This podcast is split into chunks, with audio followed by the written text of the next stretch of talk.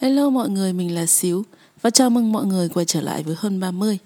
Nếu như ở tập trước mình có nói về thực trạng độ tuổi kết hôn của phụ nữ trong xã hội hiện đại và rút ra được một kết luận là thực tế đã chỉ ra phụ nữ nếu muốn kết hôn thì nên nhanh chóng tìm chồng trước 30. Còn sau 30 thì hãy chấp nhận việc là có thể mình sẽ sống độc thân tới già. Vậy thì trong tập này mình và các bạn hãy thử cùng bàn về việc tại sao những người phụ nữ độc thân trên 30 lại là những người mạnh mẽ và độc lập và tại sao hầu hết đàn ông đều không thích điều này và liệu có phải tất cả đàn ông đều như thế hay không? Hãy cùng nghe với mình nhé. Những cái câu chuyện của mình là những cái kinh nghiệm, là cái góc nhìn của mình. Nên là có thể nó chưa bao quát hết được tất cả các trường hợp trong xã hội. Nhưng mà mình chắc chắn các bạn cũng sẽ phần nào hiểu được một số nguyên nhân, nguồn gốc của vấn đề và từ đó có cho bản thân mình thêm được một cái góc nhìn mới có ích hơn. Trên thực tế là một đứa con gái, thì mình mong các bạn nam hiểu được một chuyện là sẽ không có bất kỳ đứa con gái nào sinh ra đã thích trở lên độc lập và mạnh mẽ cả. Chỉ là những thứ họ trải qua nó buộc họ phải trở lên mạnh mẽ và độc lập thôi. Ví dụ như mình chẳng hạn, bố mẹ mà làm ăn kiếm tiền từ cấp 1 nên là mình đã biết tự dậy ăn sáng đi học. Thực ra thì trường thì cũng không quá xa và lúc nào đi học thì cũng đi cùng với cả hội anh chị em hàng xóm. Nên là về căn bản thì bố mẹ cũng khá là yên tâm. Bình thường thì mình khá là mải chơi nên là ok với việc là bố mẹ không ở quanh và quan tâm chăm sóc mình. Thế nhưng mà có một cái kỷ niệm mà mình nghĩ nó đã tác động rất là nhiều đến cái việc hình thành đến cái tính cách mạnh mẽ của mình bây giờ. Đó là cái thời điểm mà mình học lớp 6 hay lớp 7 gì đó.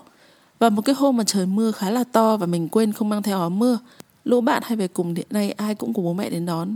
Mình thì cũng kỳ vọng là chắc là bố mẹ sẽ đến đón mình thôi. Thế nhưng mà chờ hoài đến khi mà trường vắng bóng người và mẹ của đứa bạn cuối cùng cũng đã đến đón nó, thì mình hiểu ra được rằng là sẽ không có ai đến đón mình cả. Nhớ cái lúc đó thì mình đã khá là tủi thân.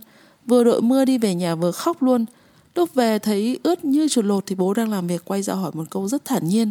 Sao đi học mà không mang theo áo mưa vậy con? Với mình ở cái thời điểm đó thì thà bố không nói, nó còn dễ chịu hơn vì nghe câu đó xong thì mình thấy chua chát thực sự. Lúc đó mình nghĩ là, ủa, sao bố lại có một cái niềm tin sâu sắc là một đứa học sinh như mình sẽ luôn mang theo áo mưa đi học. Có lẽ đối với người lớn đây là một chuyện nhỏ. Thế nhưng mà với một cái đứa con nít chưa trưởng thành ấy, thì nó lại là một chuyện rất là lớn bởi vì mình thấy là từ sau đó trở đi thì mình đã biết hạn chế kỳ vọng của bố mẹ và luôn tự mình tìm cách giải quyết các cái vấn đề của bản thân Chưa kể mình cũng là một cái đứa mà tận mắt chứng kiến những cái cuộc hôn nhân không hạnh phúc những người phụ nữ mà mình biết đều là những cái người khá là giỏi giang kiểu giỏi việc nước và đảm việc nhà luôn ấy. Thế nhưng mà đổi lại ấy, thì họ lại gặp phải những cái tấm chồng không nghiện ngập thì cũng cờ bạc rượu chè. Thậm chí là có người còn bị bạo hành. Và cái điều mình thấy buồn ấy là những người phụ nữ này họ không thể tự thoát ra khỏi cái vũng lầy đó.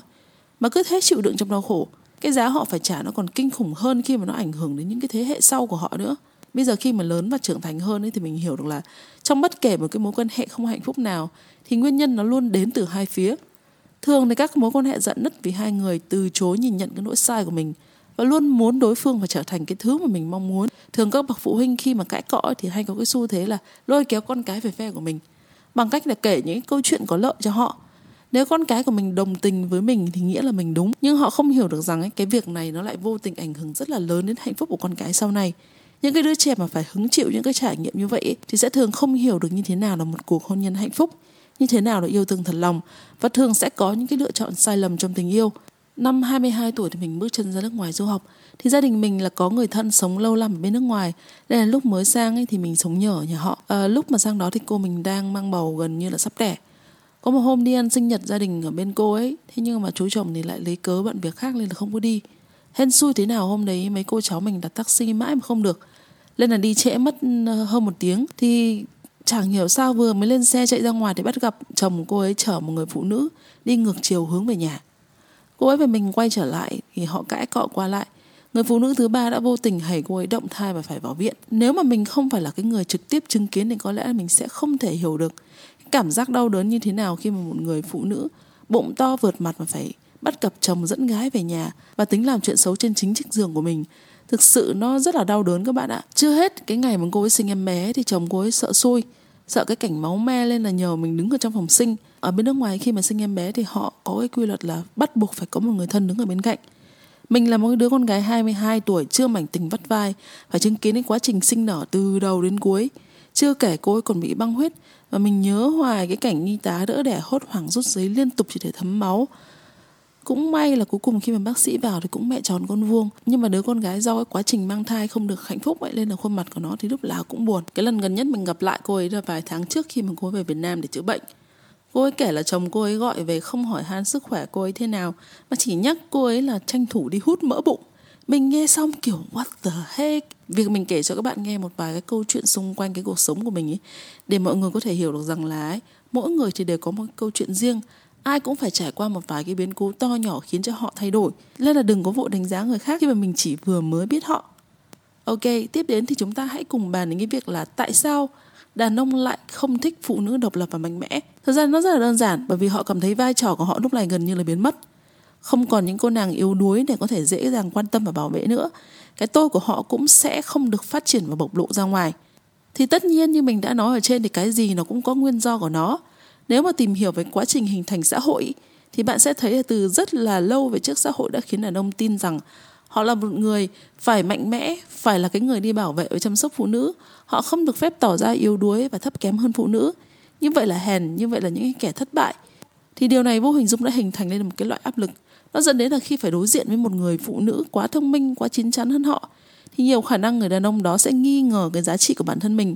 Và chắc chắn là chẳng có ông nào thích cái điều này cả vì vậy, họ thà đi theo một cô gái lẳng lơ nhưng ngốc nghếch, có thể khiến họ cảm thấy như là một siêu anh hùng, còn hơn là đi theo một người phụ nữ thông minh và làm cho họ cảm thấy yếu kém.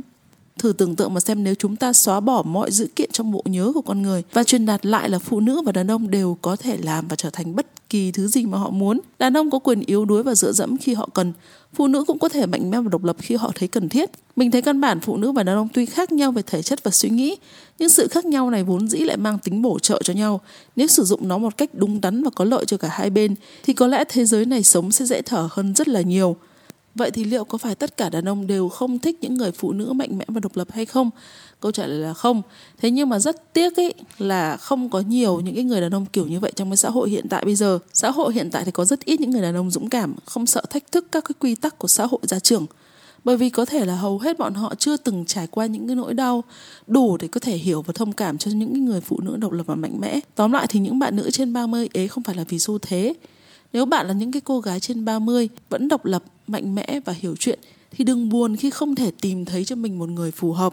Đừng cam chịu và kết hôn bởi vì nó thực sự không cần thiết. Thế giới không bắt buộc tất cả mọi người phải sống giống nhau. Ông trời vốn dĩ luôn muốn chúng ta làm mỗi người một việc. Bạn có sự lựa chọn của mình, bạn chính là cái người thấu hiểu bản thân mình nhất. Hiểu cái thứ gì là hợp với mình nhất, nên hãy cứ dũng cảm và bước đi và không cần phụ thuộc quá nhiều vào suy nghĩ của người khác đâu. Mình tin là các bạn đủ giỏi giang và thừa khả năng tự lấp đầy tình yêu và hạnh phúc cho chính mình.